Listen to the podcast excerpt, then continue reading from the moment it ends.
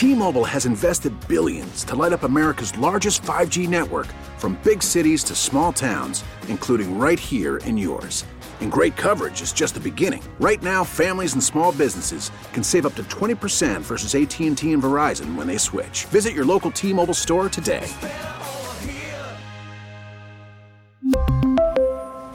Plan savings with 3 lines of T-Mobile Essentials versus comparable available plans. Plan features and taxes and fees may vary. Baseball is back, and so is MLB.tv. Watch every out of market regular season game on your favorite streaming devices, anywhere, anytime, all season long. Follow the action live or on demand. Track four games at once with multi view mode and catch up with in game highlights. Plus, original programs, minor league broadcasts, and local pre and post game shows. Go to MLB.tv to start your free trial today. Blackout and other restrictions apply. Major League Baseball trademarks used with permission. Jay Wells spins one up the wing and Sinisalo. Watched by Larry Robinson. Sinisalo has Derek Smith the trailer. Moves to the front. Murphy a drive off of Smith. Poulin scores! Dave Poulin in sudden death overtime. It'll take another game back in Philadelphia as the Flyers have won it 2 to 1. Well, welcome back. Ray Didinger and Glenn Macnow. This hour is sponsored by Meridian Bank, one of the area's best business banks. Learn why at meridianbanker.com slash WIP. Well, Ray, Dave Poulin played six full seasons, parts of two more for the Flyers. He was captain after Bobby Clarke. Winner of the Selke Trophy is the league's top defensive forward. Key member of some great teams. Went on to coach Notre Dame hockey for a decade. Now broadcaster. Just back from the Olympics. Always a class act. He joins us. Dave, thanks for being part of our show today. My pleasure, guys. It's uh, wherever I go and whatever arena I'm in, uh, I'm a Philadelphia Flyer. Just uh, and that never leaves me. So it's good to be back. Well, thank you. Let's start at the beginning. Your hometown, Timmins, Ontario, Great Night White North, 600 miles north of uh, Toronto, gold mine town. And I, I remember that the story is that you started playing hockey on figure skates.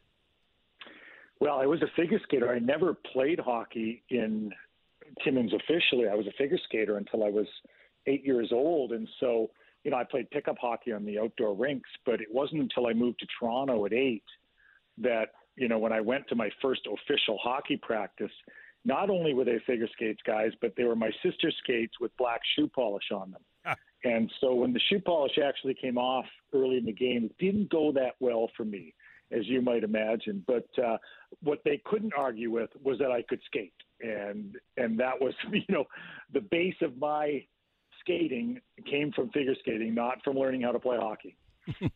the um, on the scale of uh, uh, big people, big famous people that came out of Timmins, Ontario, where would um, where would uh, Frank and Peter Mahovlich compared to Shania Twain? How would that how would that how would that break down? Okay, we got to get it straight with the Mahovlich boys because I see them on a regular basis. I'll see them in passing. You know, I'll see Frank in an airport. I'll see Peter in a rink. They're from the suburbs, guys. They're from Schumacher. That's the suburbs of Timmins. Oh. oh. And Donnie and Donnie Lever, he's from South Porcupine. That's another suburb of the metropolis of Timmins. Now, Shania Twain is legit. She's from Timmins, and she ranks just slightly ahead of the hockey players, as you might imagine. Okay, you were um, average sized players. Remember, maybe five ten, um, but you were undersized throughout your youth, correct? And and how did that impact your game? Well, it had a great impact, and it ironically it had an impact because of the Boston Bruins and the Philadelphia Flyers through the 1970s, and I was tiny, guys. Um, like I think my my second year of high school, I was still five foot three, 110 pounds. I mean, I was small, and I was playing in the best league in Toronto, and I would lead the league in scoring. And the next year, when I went back, they would say, "Well, you did that in minor bantam, but you'll never be able to do it in bantam." And I would be the last one to make the team, lead the league in scoring again, and go through the process again. And you know, at the same time, in the early 70s, it was you know the Broad Street Bullies and the Big Bad Bruins and I always got a great satisfaction that I went on to play for both teams because they cost me a lot of, of hardship. And back then, if you weren't big and powerful, you couldn't play hockey, you know, through that little stretch of time. Or you, you people thought that was the only way you could play. And you know, my skating was always my biggest asset, and I grew later in high school, and then actually after high school, continued to grow. So um, I have a, a great love of the small player in the game, and always have because it's just you know it's persisting and fighting through and, and getting to where you want to go. Well, I remember you talking about how how you came to uh, how you came to go to Notre Dame and play at Notre Dame. Um, there was you were playing for a team uh, called the Dixie Beehives, uh, and um, one of your teammates uh, had was being recruited by a lot of different schools, and it was contacted by a lot of different schools, uh, and Notre Dame being one of them. Um, but he had already committed to Michigan State, so he didn't have any real interest in you know the questionnaire that came from Notre Dame. So he handed it to you and uh, you filled it out and sent it back to Notre Dame, and that's kind of how you wound up at South Bend. I can still see the big gold ND in the corner of that envelope. It was embossed. It was sitting beside me in the locker room. In the arena we played in, guys, the Dixie Arena Gardens made the Boston Garden look like an Olympic ice sheet. And it was the tiniest little rink you'd ever seen. And I had joined the team late, as per usual. I was just really starting to fill out. And – had made the junior B team, but not the tier two junior A team at the start of the year. And so then for probably a three to four week period, I was playing every game for both teams. So I was literally playing seven games a week. And I said, guys, I, I can't do this. And now we're into late November, so officially a member of the Tier 2 Junior A team and quickly rose to lead that team in scoring. And, and it was all word of mouth for colleges back then. And the player's name was Billy Shutt, and he was a straight A student and a very aggressive defenseman in that little bandbox arena. So he attracted the attention, but but there were a total of 11 players from that team who went to the NCAA route, largely because of him. As as schools kept coming out, and when I sent the information sheet back into Notre Dame with a very nice cover letter that said it could have been from the creative writing class guys. It was like, "Thank you for your interest in me as a hockey player," and at which time they were like, "Who is this guy?" but I but I played for a good team in a good league, and that started the interest. And then, you know, immediately when the next school called and said, "Are you talking to anybody?" I said, "Well, of course I'm talking to Notre Dame." I didn't let on that it was a one-way conversation at that point. and uh, and then it snowballed from there. I think Cornell was involved, and and then it grew. And I remember going back into my high school guidance counselor, who didn't even know I played for a club team, so he didn't even know I was an athlete. And I had a stack of letters, and there were probably 20 different letters. And it was Princeton, Harvard, um, Yale, Cornell, Michigan, Michigan State, Notre Dame. And he was looking at these, and he's like, well, you can't go to any of these schools. And I said, well, well, actually, I can go to any of them I want to. I just want your help. And then he became very invested in it, and, and we had a great time and, and narrowed it down. I went to Notre Dame first. You were allowed six recruiting trips back then.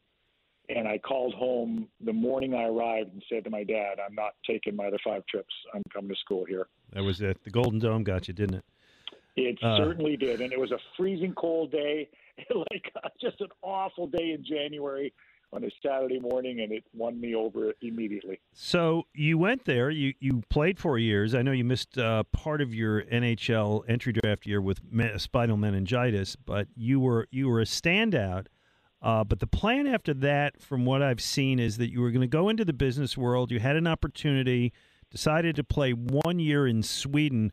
If you would, uh, by the way, Dave Poulin is our guest on Tell Us Your Story. Take us take us through that and how that ended up being a route to the NHL. The whole um, business part of it, they had Procter and Gamble recruited from the international rosters at these universities, and they actually recruited me in early December of my senior year. And as I went through the process, you know, it was like the more people you talk to, well, Procter and Gamble is where you went for a training program. So I accepted a job in international sales. And after graduation, when the opportunity came up to go to Europe, I called P&G and I said, "Look, I'm supposed to start in August, but I've got this opportunity to go and live in Europe for a year and play hockey." And I, I, I still remember the guy's name; it's crystal clear in my mind, Larry Stadnick. And he said, well, Dave, that would be fine. We'd be we'd welcome you back in a year. You know, go and live in an in an international market, and that'll only enhance your your skills with us. And when I got over there, Ted Sator, who went on to mm-hmm. coach in the NHL with the Flyers and the Rangers and Buffalo, was my head coach. And it was just that little tweak of final development, guys, that a, a lot of people never are fortunate enough to have. Just a person who took an interest in me and and a demand that I could do more, that I could be a better player, and that he could push me to a different level, and, and he was able to do that. And so it was coming back from there. I, I, you know, came back a totally different player, and from an individual standpoint. And I led the league in goals, which I had never done at any level. I was always an assist guy, but he pushed me to expand my game and expand my role. And just just that piece of it. When I came back, I went to Portland, Maine on an amateur tryout offer for 16 games. Played for Tommy McVie there, and that was a, a great team. They were first in the in the division and poised to go on. And it just was the final springboard. I came back with so much confidence and and also with an understanding that look, I'm going to play in the American League for the rest of the year, and then I'm going to go back to Procter and Gamble. Yeah, but of course, you do. You you play at Maine, and as you said, you played very well. It was a really good team. Uh, and at the end of that year, at the very end, of, as the season's winding down, you get you get a call up. You get a chance to go up and play for the Flyers. Uh, and your first game uh, was against the Toronto Maple Leafs in Maple Leaf Gardens, which was the team you grew up following because you grew up not you know you grew up in in Ontario, and the Maple Leafs were a team that you knew, and you knew the history. You certainly knew the history of that building. Uh, and you get out there and your first NHL game is against the Maple Leafs, and I believe you scored on your first two shots. Is am I correct in that? I did, um, and the, the, maybe the the front end of that story, the day before was April Fool's Day, and so I was in Portland, Maine on April Fool's Day, in Duffy's Pancake House, and the call came into Duffy. I was having breakfast, and we were on our way to New Haven to play that night. And Duffy says, "Hey, Dave, it's Keith Allen," and and I'm like, of course it's April Fool's Day. Of course it's Keith Allen. Yeah. So I answered the phone very nonchalantly, and he said, you know, a voice I'd never heard, and he said, Dave, we're going to call you up to play against Toronto tomorrow night. And, and I'm looking at the phone and trying to, you know, I guess understand how to handle this, and thinking that definitely it's one of my teammates pranking me. And sure enough, you know, that was the plan. But I had to play in New Haven that night. So we bus from Portland down to New Haven played that night, popped up the next morning at 6 a.m., flew to Toronto by myself, bag over my shoulder, sticks in my hand, and of course went in the front door of Maple Leaf Gardens. I didn't even know there was a player's entrance, huh. and and didn't know anyone on the team, guys, because I'd never been to training camp, and it, you know it was that.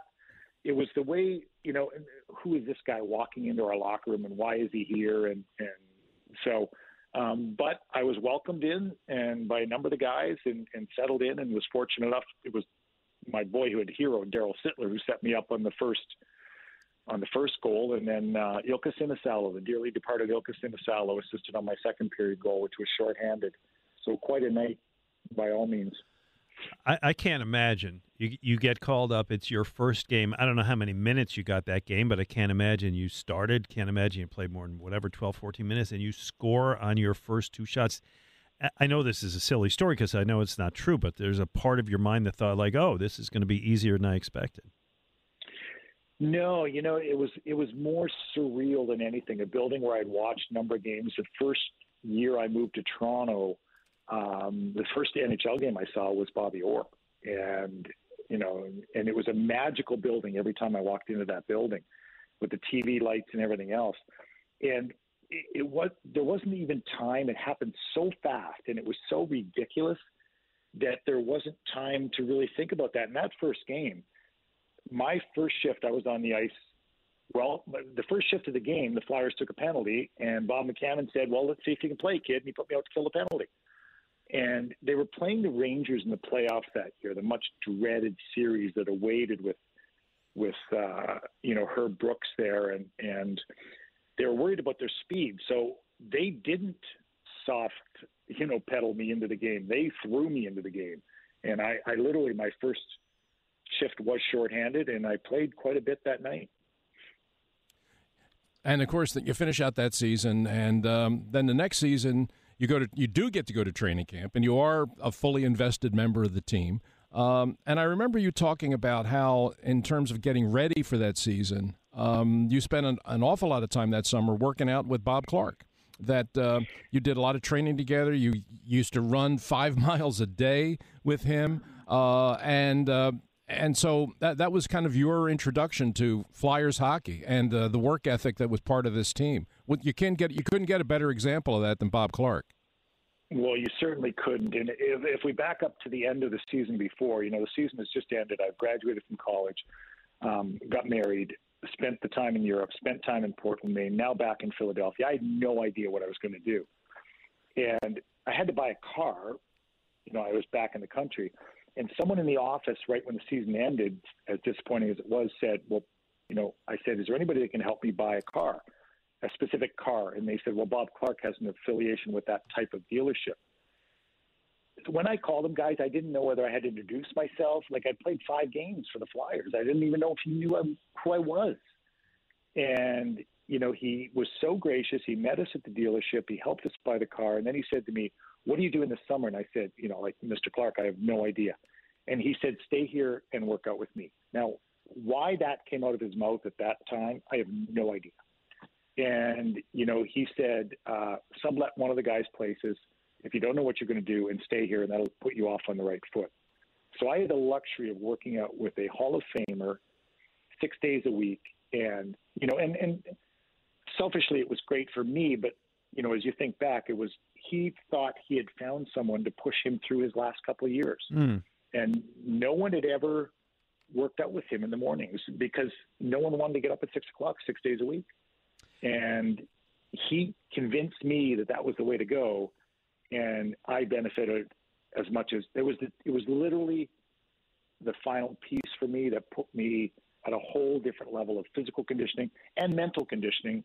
Because when you train with Clarky, there's a good part of it that's mental as well. So you found a mentor, you found a close friend, you found a guide. I mean, Bob, it, it you said it, but I just kind of want to reiterate it. Bob Clarke created the opportunity for you to learn how to be an NHL player because he took you in that way.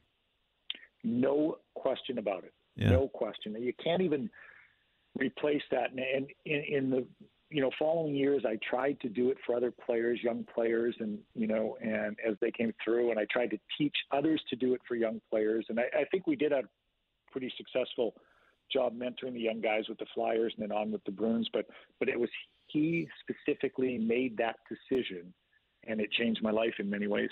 So, as Ray said, 83 84 is your rookie year. Bob McCammon is the coach, and you get put on a line with Brian Propp and Tim Kerr, uh, which, I mean, is that's three great names, three real pros, each of whom had terrific careers. Uh, and you set a franchise record that season that, that stood for a while until Mikael Renberg uh, for points by rookie 31 goals, 76 points.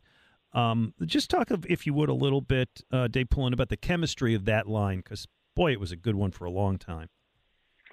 It started with Brian and I, and Timmy was still playing center. And, you know, he was the prototypical big centerman. And Timmy decided that I was his guy for whatever reason. And so in practice, at the start of practice, we do these like little two on O drills, and he'd always say, Go with me, go with me. And then he'd tell the coaches, you got to watch us together. We're unbelievable. And he'd say, we've got to have really good passes here, really good passes. And we'd go back up and down the ice, and he'd skate by, and he'd say, great chemistry, great chemistry with that kid. You got to put me with that kid. You got to put me with that guy. And so it was really Timmy that was making up the line. And so when he got on the right side with Brian and I, um, everything clicked. And, you know, Timmy had four brilliant years in a row um, north of 50, you know, four straight times. If I'm right, it was 58, 54, 54, 58, or something like that. Still holds the power play record uh, in the NHL with 34 power play goals. Something like but that, still, yeah, a ton. Yeah, still the record. But I didn't play in the power play with him, and but I was just five on five, and Proper and I killed penalties together, and it was Timmy was so easy to play with.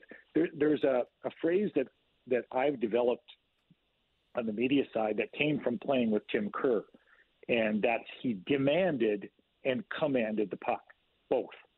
And he'd constantly be badgering you to give it to him.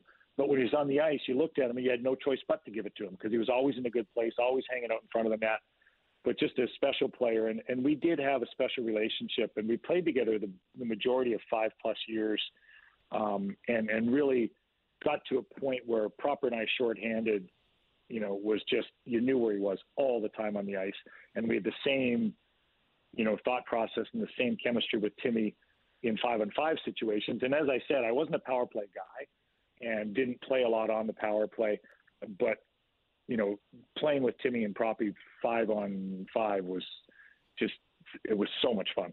Yeah, it was uh, it was fun for you and it was fun for the fans because there was certainly magic in that combination, and you guys and you guys made it work. Um, you know, Dave, I, I guess the big, um, the, the the really big momentous moment comes, you know, in that one off season when they decide that Bob Clarke is going to retire as a player, uh, and he's going to move up to the front office. He's going to become the general manager, and then comes then comes the question of who's going to succeed Bob Clarke as captain of the Flyers. I mean, nobody could have embodied that team or represented the team or worn the C more proudly uh, than Bob did all those years. But now somebody had to replace him. Uh, and it was originally it was supposed to be Daryl Sittler, as you said, your boyhood hero. But the day of the, of the opener, Daryl gets traded, and now they have to find another captain. And lo and behold, they choose you. I mean, it, it I guess there were a lot of people that were surprised. I just wonder how surprised you were. Uh, more surprised than the other people were. I'll tell you that. Um, I was shocked, absolutely shocked. And we went to a luncheon two days before the game, and it was to be. That was where the announcement was to be. And I can remember someone coming over and talking to Bob when he was at the head table up on the stage in the dais, and saying something to him. And and it was at that moment that Sittler was traded. And so we thought the announcement was coming that day to be captain, and we had taken a bus over to Center City to the to the luncheon, and we took the bus back, and nobody knew at that point Sittler got called in and was traded, and so I went home and got a call, probably a couple hours later, to come back to the Coliseum, and it was Mike Keenan, and it was Mike Keenan that said, you know, we've traded Daryl Sittler, and and we're going to appoint you captain, and I was so careful always to say I didn't replace Bob Clarke. No one replaced Bob Clarke. I followed Bob Clarke, And but once again, he was still present. He helped me out with a lot of things. But it was the support group around me that was so unbelievably and I don't know if receptive is the right word, but um, but I guess it is because they did accept me as captain, a number of them. Um, some probably didn't, and and it was it was the handful of Brad McCrimmon and Mark Howe, um, Brad Marsh, uh, Timmy Kerr, um, and, and Proper was in the mix. That was probably the core group of who was behind me initially. And, you know, and it didn't matter what anyone else said or did, they were going to follow. And Marshy had been a captain in Calgary at a young age. He was incredibly helpful. But it was that core group and, and Brad McCrimmon's leadership. And far too many of these names aren't with us any longer, guys. But yeah. Brad McCrimmon's leadership was just immense through that. So whenever I encountered things, that's the group I relied on. It wasn't a formal leadership group as they have with teams now, but those were those were my guys, and, Dave, and they backed me immensely. Dave, did anybody, um, did Mike or anybody tell you why you? I mean, because you're right. I mean, you know, Brad Marsh had been a captain in Calgary. Mark Cal was a great leader and a great player. McCrimmon certainly the same. Why was it that they made the decision to to choose you? Did anybody ever sit you down and say why? Uh, no, not not formally. And I, I would say, in retrospect, it was you had a brand new first time general manager who just retired. You had a brand new NHL coach doing it for the first time. And I think the brand new part of it was what enabled them to do that. And you know, they were stepping out on so many limbs with the group they were putting together that I guess another limb wasn't going to uh, wasn't going to shake things up that much, and they thought they could do it. Makes sense. Hey, let's take a quick break. Dave Poulin is our guest today for Tell Us Your Story. A lot of great Flyers years that we're going to discuss ahead. This hour is sponsored by Meridian Bank, one of the area's best business banks. Learn why at meridianbanker.com slash WIP. We really need new phones. T-Mobile will cover the cost of four amazing new iPhone 15s, and each line is only $25 a month. New iPhone 15s? Only at T-Mobile get four iPhone 15s on us and four lines for 25 bucks per line per month with eligible trade-in when you switch. Minimum of four lines for $25 per line per month with auto pay discount using debit or bank account. $5 more per line without auto pay, plus taxes and fees. Phone fee at 24 monthly bill credits for all well qualified customers. Contact us before canceling account to continue bill credits or credit stop and balance on required finance agreement due. $35 per line connection charge apply. Ctmobile.com. After the end of a good fight, you deserve an ice cold reward. Modelo is the mark of a fighter. You've earned this rich golden lager with a crisp, refreshing taste. Because you know the bigger the fight, the better the reward. You put in the hours, the energy, the tough labor. You are a fighter, and Modelo is your reward. Modelo, the mark of a fighter. Drink responsibly. Beer imported by Crown Port Chicago, Illinois. We get it. Attention spans just aren't what they used to be heads in social media and eyes on Netflix. But what do people do with their ears? Well, for one, they're listening to audio. Americans spend 4.4 hours with audio every day. Oh, and you want the proof? Well, you just sat through this ad that's now approaching 30 seconds. What could you say to a potential customer in 30 seconds? Let Audacy put together a media plan tailor made for your unique marketing needs. Advertise with Audacy. Visit ads.audacy.com. Into the corner. Nielsen trying to draw over Propp. Now they come near side to Reinhardt. Into the slot, broken up. The Flyers have a breakaway. Short-handed. There goes Poulin by himself. Shot. Score! Well, that goal you just heard is one of the uh, most famous in Flyers history. Dave Poulin against the Quebec Nordiques 1985 playoffs. Yep, two man shorthanded. He scores uh, and uh, helps win the game. We'll talk about that in one second. Dave Poulin is our guest on Tell Us Your Story, sponsored by Meridian Bank, one of the area's best business banks. Learn why at meridianbanker.com slash WIP. So, Dave, let, let's go to that. Uh, it's the 1985 playoffs. You're up three games to two against Quebec. Um, two two man advantage. Quebec has a two man advantage. Mario Gosselin in goal for Quebec. Describe the play if you could. So we we had talked um, about Quebec caving in deeper and deeper on their power play, and it was Mario Marois, Peter Stastny that were at the top. And when the pass went across, I jumped the pass, and I literally picked that pass off at the top of our circle. That's how deep their defenders were. And so now I looked up and had the length of the ice to go, and I had broken two ribs in game two in Quebec. And so now I come back and sat out two games and played in game five, which we won in Quebec, and then now it's game six. So it, I had nerve blocks, I had a flak jacket on, and um, you know at that point it's all adrenaline. But all I can remember when I looked up is, man, that is a long way down to the other end hmm. because it's literally three quarters of the rink I had to go. And we had talked about Mario Gosselin and we talked about Top Glove. And I remember Murray Craven clearly in my ear, you know, going down as you can even imagine digesting that and thinking Murray Craven saying top shelf, top shelf, top shelf. And so managed to get it up underneath the bar. And as I circled, I remember getting my one arm up, which was my signature celebration. And I think Mark Howe was the first one there, uh, one of the other two players on the ice. Maybe Dougie Crossman was the other one and just met me in a full crash. And I think that there's that is by far the most talked about moment I get whenever I'm back in Philadelphia, and that's the one everyone remembers.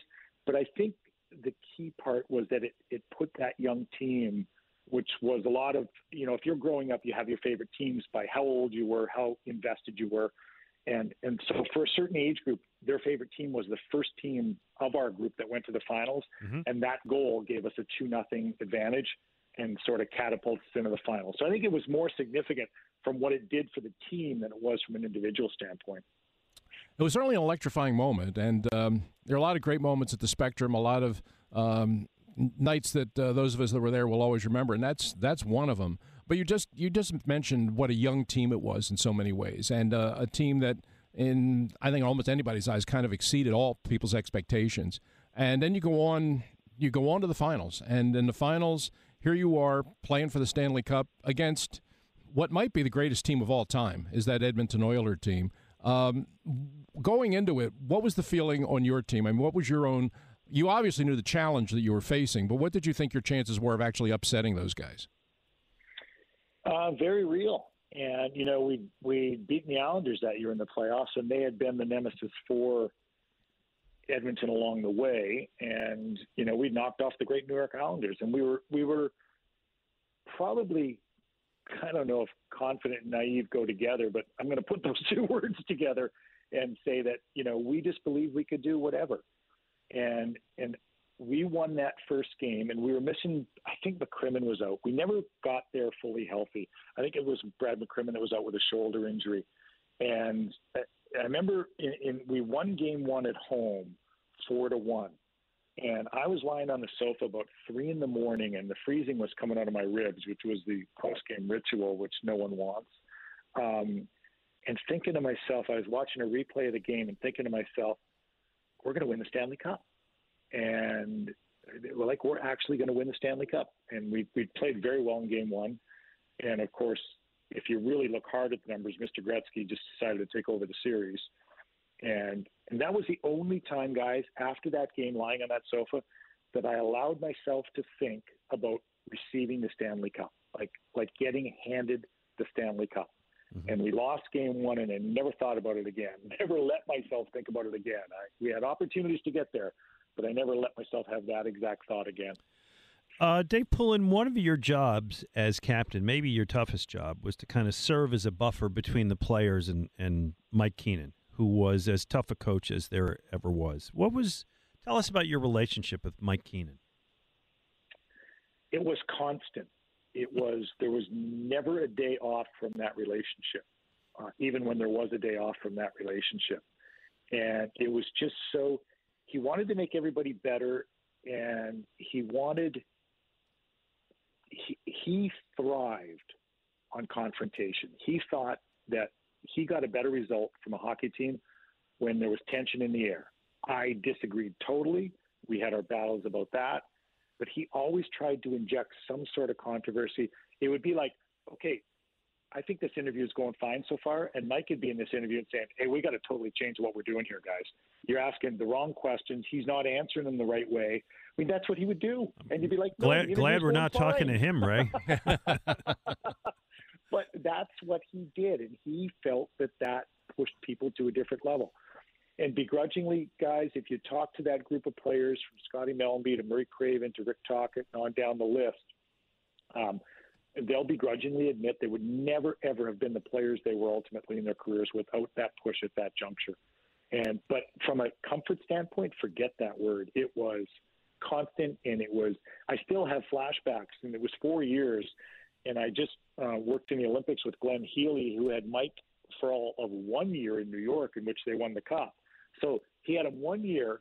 They won the Stanley Cup, and all Healy could do was talk about Mike Keenan. I go, Glenn, you you like had him for junior kindergarten. I had him for graduate school. I mean, forget it. You know, one year doesn't do it. But you know what? He got it out of us guys, and uh, and that was ultimately what led to a lot of us having long and successful careers. Yeah, he was a great coach, and uh, and there's no doubt. I mean, all the guys that we've and we've had several guys from that team and that era on with us for Tell Us Your Story, and we all wind up talking about Mike Keenan, and they all kind of say the same thing. He was really tough to play for, but he made me a better player. I, you know, one of the things that happened, Dave, in that time, um, you're talking about you, you kind of had to be the buffer between the coach and the players. But the other really traumatic event that happened was the, was the death of Pelle Lindbergh, who had come on in a very short period of time and established himself as one of the best goaltenders in hockey and looked like he was going to have a tremendous future in the NHL and was enormously popular with you guys in the locker room. And then suddenly, tragically, he dies in a car crash. Um, um, what was that like for you as a team to live through, and how much of that kind of responsibility as the captain did you did you have to shoulder to try and get the team through that time of crisis? Well, guys, it was a, a day that didn't just change our careers; it changed my life. I mean, it, it, you know, I've thought about it over the years at, at various points, and it was a life-changing experience for me personally. And I got the call that morning, and and ended up trying to get a hold of Clarke. He was out of town, and then contacting Mike, and Mike and I went and identified the body at the hospital. And then it was up to me to call my teammates one by one from a nurse's station in the hospital and tell them they had to come down to the hospital.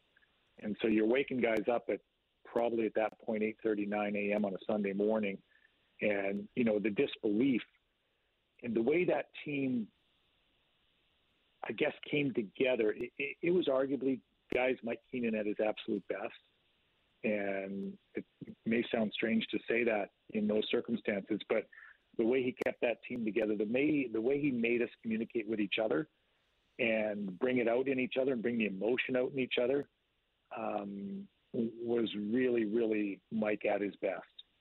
And you know, it, it, it is literally a time frame of my life that I've thought about often. I've, I've, you know, in a coaching role, in a management role, used it as an example that you can learn from other people's mistakes. You don't have to make your own. And Pelle made a mistake that night, and, and we all lived with it. People often talk about, uh, remember the game after that, which was against Edmonton, which was at the Spectrum, um, which was a very powerful moment. What do you remember about that that next game? Um, I'm going to backtrack just just a day to the funeral, and, and Bob Clarke had called me in on Tuesday and and said, um, "You have to do the eulogy at Pelle's funeral." And I looked at him. I'm like, "Well, what do you mean?" And he said, "Look," he said, "I did it for Barry Ashbee, and you've got to do it." I remember going home and thinking, like, "What is that? Like, I don't even know what that is." And, and sitting at a little wooden table that I still have at two in the morning the night before the funeral, and just starting to write and writing that, and then saying it that next day at the funeral. I couldn't look up uh, at my any of my teammates in that little Swedish church that the funeral was at. And then we moved forward, and, and I, do know that Glen Sather was there that day. I remember distinctly seeing him there, and, then moving forward to game day. Once again, the safest haven for us was in the rink. You know, where we'd been in hospitals, in churches, that wasn't safe place. And, and now we're back at our own in the rink. And I think they scored in the first shot of the game. And then gradually we took over. And uh, and if I'm not mistaken, Bob Froese was supposed to play the backup goal. He got hurt, and Darren Jensen played that night. And you know, and then but but we were by season's end, guys. We were on an emotional thread that we carried through that year, and we just weren't able to sustain the emotion at the end of the year and lost in the first round of the Rangers.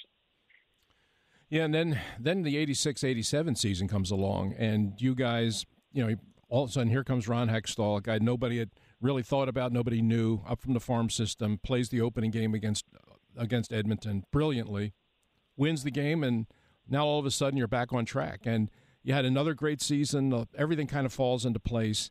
You get to the playoffs again, and you make another great run all the way through, uh, and you get to the finals, and once again, once again, you're up against the Edmonton Oilers, who um, at that point may have even been better than they had been two years earlier, uh, and you had one of the most one of the most breathtaking series, seven game series, I think.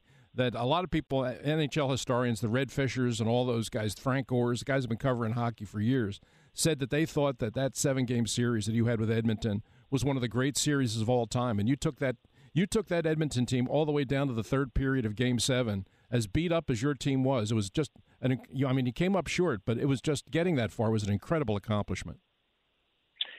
It really was. Now they were better, but we were better as well.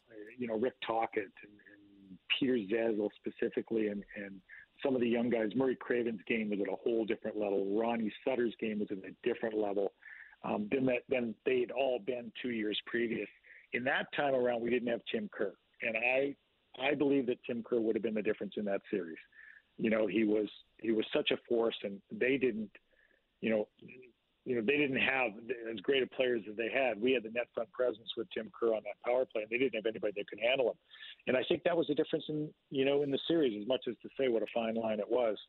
But the, I think it was the emotional swings in that series, in you know coming back and winning Game Five and Game Six, and then having to wait an extra day. The circus had committed to Edmonton, so we rather than carry the momentum of Game Six right into Game Seven, we had to wait an extra day and, and I think that was a factor. You know, I just do. And and you know, as you look at the minute things that were really separators for those two teams.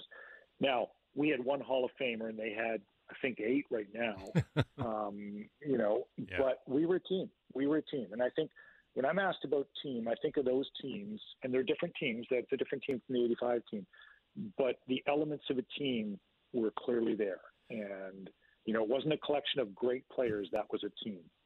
Dave Poulin is our guest. Um, Ray mentioned uh, Ron Hextall, and he was a boy. He was a singular player when he came up. Um, Did you have any idea before he showed up who he was, what he did, the style he played, and how that would impact the team?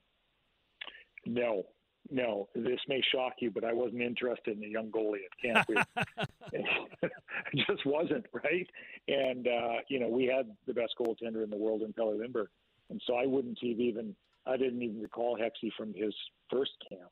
Um, and and it was then we knew we knew what he was doing in in Hershey clearly, and they were a championship type team. And and when Pelle had his accident, I think there was a temptation on Bob Clarke's, you know, behalf to call him up, and he didn't. He wanted to leave or to develop because he knew he was raw. And he actually would tell you to this day that that development through his year and the successes he had in Hershey, because uh, they went on a Calder Cup run that year, and you know, were a big separator for him and how, you know, how much he matured. But no, we didn't know about him. I didn't know about his fiery personality. I didn't know any of that stuff. Uh, we figured it out pretty quickly, guys. Yeah, he was he was great that year, and you know, one of the few players to um, win the Conn Smythe as the MVP on a losing team. It doesn't happen very often. Certainly, and and doubly so for a rookie. But he did it all, and uh, and he was he was a great part of that team, and it was a great run for for the Flyers and a great time in Flyers history and for sure, I. But then you know when it came time after that, there was some period. Team goes through a period of change, um, and then it comes to the time when you're sort of coming down towards the end of your career here, um, and it comes the time that they're going to they take your captaincy away, uh, and I just. I just wondered. I mean, you had you had been the captain for a long time, and you had worn the C very well. Uh, when Paul Holmgren came to you and said, "We're making a change at captain," I mean, did you? That had to hurt. I mean, for what it meant to you and what the Flyers meant to you at that point, uh, to have that happen, even though you had a good relationship with Paul, that had to be a very painful thing. Well, it really did. It hurt a great deal, but it hurt because he said he thought the leadership had changed on the team, and I didn't think it had. And and I remember having a philosophical conversation with him about whether he wanted the leadership to change in the team or he thought it already had and he said he thought it already had, and I think he was wrong. And I think to this day, I think he was wrong. Um, you know, if he wanted to shift it to the younger guys, that's a different thing. And I was hurt as well. I had broken my hand, and so I was out. And you know, when all of that went on, and I just thought, of course, you know, I, I'm not in as big a role as captain. I'm hurt right now. I'm not even dressed. But that one did sting a lot because I did take a tremendous amount of pride in being the captain of that team. But in no way did I see that as the start of the trade.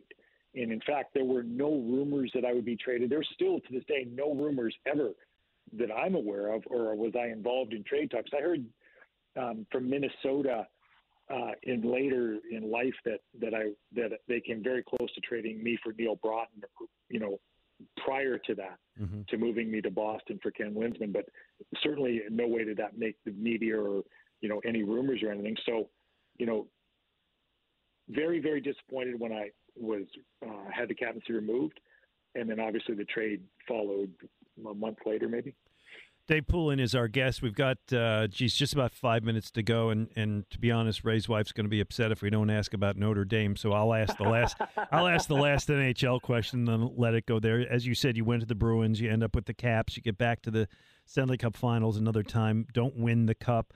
Um, as the career ends, I mean, it's 13 years, um, some great moments. Um, totally fulfilled. You, the the the NHL career is everything you could have asked for. Absolutely, absolutely. You know, the icing on the cake would have been a Stanley Cup win, but it doesn't change me as a person in any manner. I got I played six times in the Final Four, and you know, and I and I got the Stanley Cup Finals three times, and and quite frankly, we left everything we had out there. If I thought that we didn't leave it all out there, I think it would hurt more. But even my individual playing career, um, when I was done playing, guys, I was done playing and had no regrets. And and I think it, I was fortunate. I'll backtrack right to the start of this conversation and having Bobby Clarke as a mentor about leaving it all out there. Um, you know, I believe that what I had, I left out there. Yeah, no one will ever doubt that. And you had, you, know, you go to Boston, you get a chance to go to the finals again, again, again, run into the Oilers. Uh, then you finish up with Washington. And then your playing career ends um, after a long run, more than 700 regular season games. Uh, and then you get into coaching, which I think a lot of people probably foresaw for you for a long time. I mean, uh, as intelligent a player as you were and as natural a leader as you were, you seem to be ideally suited for coaching. And you get the opportunity to, to not just coach, but coach at your alma mater, to go back to Notre Dame. And that must have been really fun. I mean, to go back to a school that you clearly liked and, and really enjoyed, to go back there in a position where you're the head coach of the hockey program and you were there for a decade. It was. It came very unexpectedly. It happened in January of that year, um, my last year in Washington. It was the lockout year, 94, 95. So we were just getting set to come back and play. And I got a call on a Sunday afternoon right out of the blue, like no indication, nothing. And they said they were thinking of making a change. Would I be interested? And I remember hanging up the phone saying, I just got a really weird call. So I ended up accepting the job while I was still an active player and kept it quiet for a couple more months. And but you know, I, I did it for ten years, guys. I don't think I was ever a coach. I really don't. I think hmm. I, I, I really don't. I, I wasn't wired in the manner, and the more I know about coaches now than I ever have because I've managed them and watched them, you know, so closely. Um, it's a different makeup, and I, I think I'm more of a manager than a coach.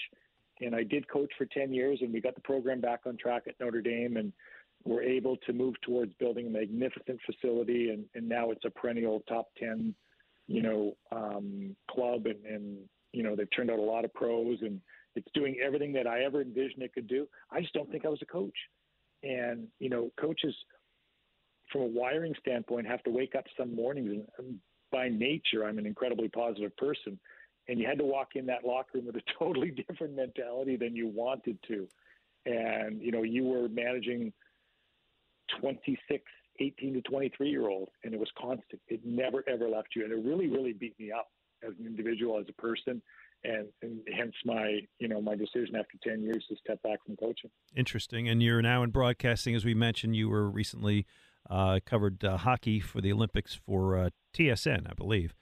Um, so let's wrap with this, Dave Poulin. We really enjoyed this hour. You did spend six years here. You are identified certainly in this town, and you said uh, wherever you go, people see you uh, as as a member of the Flyers. Um, what's your what's your sense of this city, its hockey culture, and its fans? Unique, and you know, and I and I hope that never changes. I, I did fear um, as I sat at Mr. Snyder's funeral that he was the one common strand that went through the organization, and and I thought, you know, how blessed the organization was, how the city was to have him there from day one, you know, for his entire tenure right through, you know, his departure and his death. And um, I think it was just, it was so unique that one person identified with the franchise like that. And, you know, and, and now I think it, it's going to take, you know, it's going to take some work to get it back to where it was. And, and I think that's always, the foundation is certainly there. It's a unique team, a unique bond with the city. Um, the Broad Street Bullies will never leave. I mean, it just won't. Uh, if there's a jersey that's associated with a city, with a team, that's long-standing and, and will always be there in some fashion. But I think there's some work to do to get it back to the identity that it had for so long. Yeah, amen to that. Dave Poulin, it's been a great hour. Uh, this Tell Us Your Story is sponsored by Meridian Bank, one of the area's best business banks. Learn why at meridianbanker.com slash WIP. Hey, thanks so much, Dave. Really appreciate it. Hey, great to catch up, guys. Good luck with everything, and uh, maybe we'll see you in an arena soon. Well, there you go, uh, Ray, and that was thoroughly enjoyable uh, because he's a great interview and he was a great guy. And you understand, you I, I was here not for his entire career, but you were and understand what he means to this town, this franchise, these fans. Yeah, um, it was not easy to be the guy succeeding Bob Clarke wearing the C for that franchise back when that meant something. Uh, and uh, and it was a very tough. I think you know they, they could have given it to Mark Howe and nobody would have complained. Mm-hmm. Uh, I mean there were some guys on that team. You know Brad Marsh had been a captain before. I mean everybody was a little surprised when they gave it to Dave Poulin because he was so young and so new. But they knew what they were doing. I mean, he had the perfect temperament uh, to be the captain of this team, and he was the captain for a long time through some very, very good years. And you know, the thing you kind of can tell, and we could tell back then when we were interviewing him, and you can certainly hear it now in this interview, is how bright he is.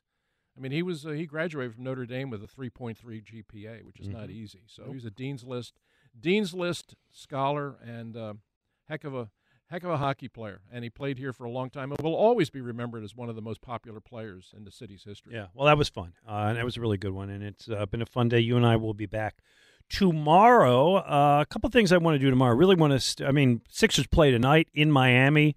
Ray, I think this could be the first loss of the James Harden era. It, it, it's going to be tough. Yeah, to go back to back. Yeah, yeah, it's going to be really tough. Yeah, so I'll do that, and I want to uh, start talking about um, kind of NFL season is opening up. You and I are both going to be off next weekend, so I want Yes. to do a little preview of the NFL season, what's coming up there.